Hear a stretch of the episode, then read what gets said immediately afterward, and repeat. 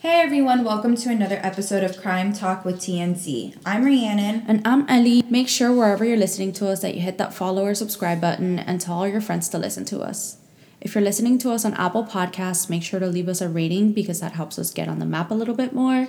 Be sure to also follow us on Instagram and Twitter. That's where we post all our updates and any links regarding the cases we cover. We'd really, really appreciate it. And to all you Spotify people, we see you lurking. There's like 50 of you lurking that won't hit that follow button. You need to hit the follow button. Please do. Please. Today we are going to talk about the unsolved disappearance of Nomi Gonzalez.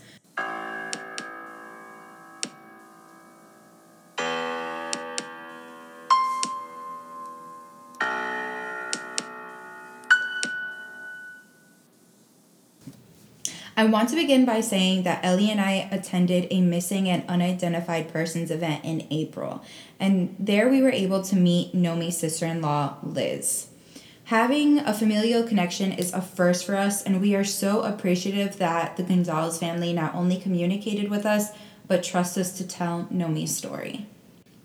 Nomi was 54 years old when she disappeared from her North Miami Beach home. Everyone that knew her would tell you that she was an amazing, caring, and unique person. She would give you the shirt off her back if you needed it. She was very close to her family and was the baby of 12 siblings. She has one son and three grandchildren. She was never married and had no issue with the son's father. She has family in New Jersey, Puerto Rico, and Miami. She spoke to at least four of her siblings every day and actually lived next door to one of her brothers. Her older sister Maria didn't live far from her and they did everything together. From shopping to going to church, they were best friends. She helped take care of her parents before they both passed away. She was always in contact with someone. They always knew what she was doing, what she was up to.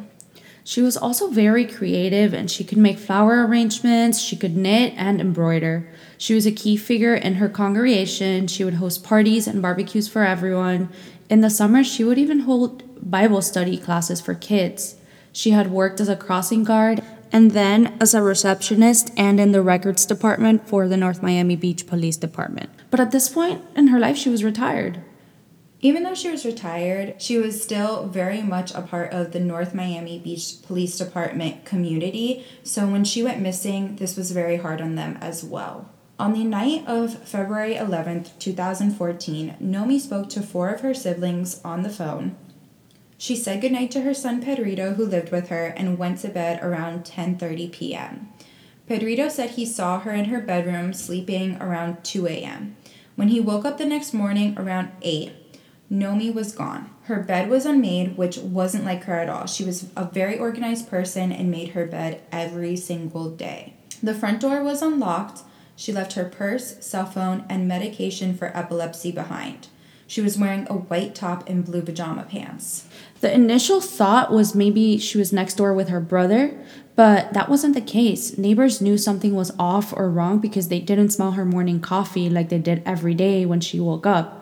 So her family called her nail tech because she had an appointment later that day, thinking that maybe she decided to go earlier, but the nail tech hadn't heard from her. Nomi's family was super proactive at that point. Maria called the police to report her missing and that day started passing out flyers looking for her. They faxed the flyers to hospitals and police stations. They searched for her, hoping they would find her. They were scared that maybe she had a seizure without her medication, or maybe she was passed out due to her cardiogenic syndrome, which is a heart problem that can cause a person to pass out without warning. So they were very concerned that she could be unconscious somewhere. Yeah, of course. And if she had health issues, that raises more red flags when somebody goes missing. As the days went on, the family made sure that Nomi's information was anywhere and everywhere that could possibly help find or identify her. They registered her on the missing person sites like Crime Stoppers, the Charley Project, and CUE. There was even a billboard on the Palmetto Expressway with Nomi's picture and a reward for anyone that had any information. They put a picture of her because she had a birthmark on her cheek, her dental records, and next of kin DNA on the National Missing and Unidentified Persons System, also known as NamUs. NamUs is a database used by medical examiners, law enforcement, and family to help identify unknown persons by storing dental records, fingerprints, and next of kin DNA for comparison. They also analyze skeletal remains of those found and unidentified. The NamUs database is searchable by anyone, but sensitive case data can only be seen by medical examiners, coroners, law enforcement, and forensic professionals. If you have a missing family member or friend, you definitely want as much information about them as possible in NamUs. Now, regarding the investigation, would you know if the canals in the area were searched for her? They were searched. Um, the canal searches were performed by various groups, some of which are Peace River Search and Rescue, the Florida Alliance of Search and Rescue Canine, and Guardians for the Missing. We actually had the luxury of meeting Allison McManus, the owner of Guardians for the Missing. She created the company because her nephew Matt went missing and was found at the bottom of a canal. Unfortunately, the searches for Nomi were unsuccessful. While Nomi's family was hopeful in finding her alive, her sister in law Liz Googles daily for headlines such as Body Found in Florida, woman's Remains Found in Florida, just to see if she is found. A weekend shortly after Noemi disappeared, one of Liz's searches actually came up with a hit. After Liz saw that a woman's body had been found, she contacted the Miami Dade Medical Examiner's office to see if it was Nomi. Brittany McLaurin of the ME's office communicated all weekend with Liz. And I just love how accommodating and understanding Brittany was she answered Liz's questions all weekend, despite the fact that she needed to wait for dental records to confirm whether or not it was Nomi. And the doctor that actually performs the dental comparisons wasn't there that weekend. So they had to wait until Monday for him to get there for Brittany to actually say to Liz yes or no. But Brittany still talked to her all weekend, and I love that. I love hearing how nice she was. Yeah, and she was uh, very patient and kind. But unfortunately, it wasn't Nomi. I can't imagine having built up all this emotion and hope that it was her and then being let down. Same here, and I'm sure the Gonzalez family has experienced that more times than I even want to know or imagine because it's so horrible. Right. Rhiannon, it's been a little over five years since she was last seen. One of the things that just keeps bothering me is how could she have just disappeared from her neighborhood without anyone seeing it? So she lived on Northeast 136th Street and Fifth Avenue in a duplex that required people to walk into a side yard to get to her front door, but nonetheless was accessible to anybody. And I asked Liz, could anybody have just walked up to her front door? And mm-hmm. she said, absolutely. So there was no real security. The traffic lights by her home had no cameras. And this is back in 2014 before Nest doorbells and Ring doorbells were popular. So no neighbors had those, and no neighbors had any cameras. There was zero surveillance on her street. Well, it's possible that someone could have knocked on her door asking for help, and she didn't want to disturb her son from sleeping, so she went on her own. We know that she was a nice kind person that would have wanted to help anyone. Right. It's not totally out of her demeanor to want to assist somebody if they're asking her for help. I also don't believe that she's one of those types of people you hear about that leave and years later you find them in a different state with a different identity mm-hmm. and a completely different life. She wouldn't do that to her family. She was way too close to them to do that. And after all this time, there have been no sightings of her there are no suspects, and her case has just slowly gone cold. The Gonzalez family has not shut down. They continue advocating to find Nomi. They partnered with Community United Effort, also known as CUE.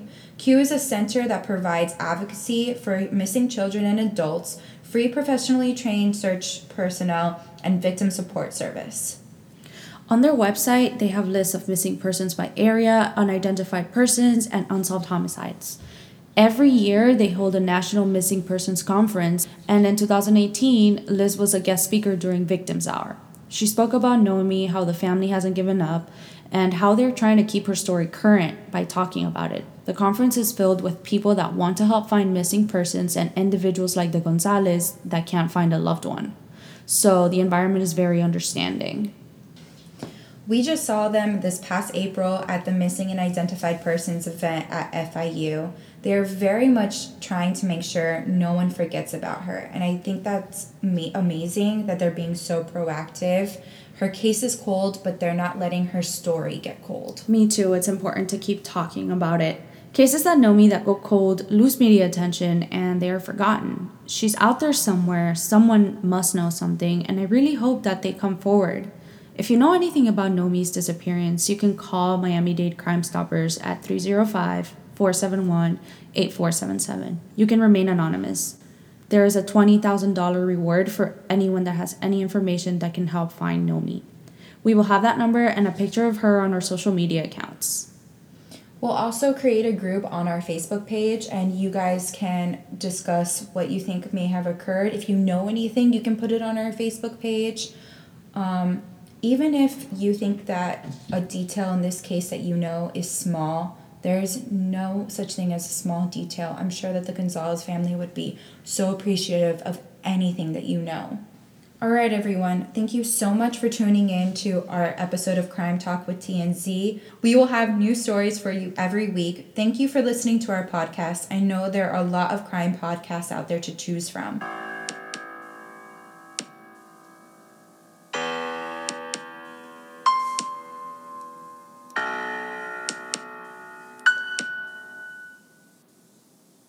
Crime Talk with TNZ is hosted by Rhiannon Torino and Elizabeth Zambrano.